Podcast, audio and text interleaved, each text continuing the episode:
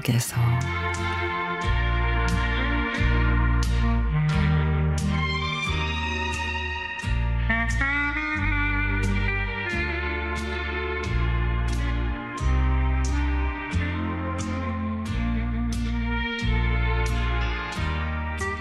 제가 열살도 되기 전 그날의 기억을 이리도 선명히 기억하고 있는 이유는 그날이 저와 아버지가 손을 잡아 본 것도 단둘이 외식이라는 걸 해본 것도 처음이자 마지막이었기 때문입니다. 눈이 하얗게 쌓인 겨울, 아버지와 저는 웅천이라는 작은 기차역에 내렸습니다. 철공소를 하던 아버지는 그날 엄마의 성화에 못 이겨 외상값을 받기 위해 가신 거였습니다.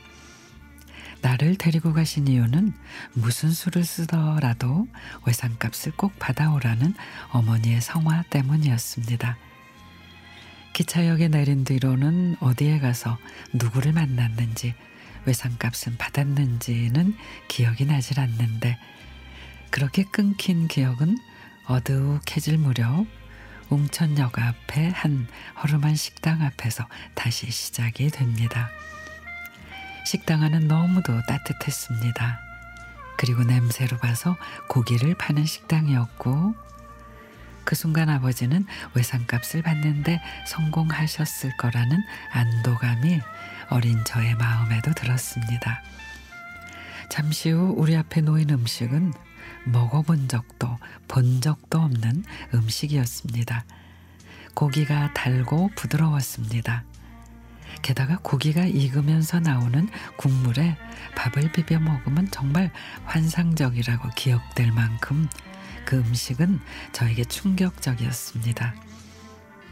그리고 그 뒤로 그 음식을 먹어보지 못했습니다. 대학에 다니던 어느 날 우연히 들른 학교 앞 기사식당에서 그 음식을 마주하기 전까지는 이름조차 몰랐습니다. 그 음식은 바로 돼지고기, 불고기 백반. 지금이야 직접 만들어 먹기에도 어려움이 없는 음식이지만 그 당시에는 그 이름을 아는 데만도 십수년이 걸린 셈이죠.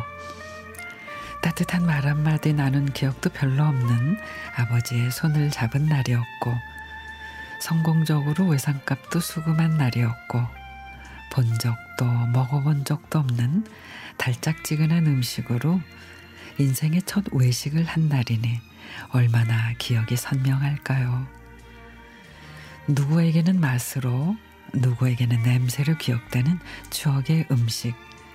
저에게 돼지 불백은 흰 눈과 어슴푸레한 초저녁 그리고 아버지의 굵고 거친 손과 달큰하고 뽀얀 고기의 맛으로 기억되는 음식입니다. 유난히 지쳐가는 요즘 오늘 저녁은 이렇게 추억이 진하게 밴 음식으로 위로를 좀 받아야겠습니다.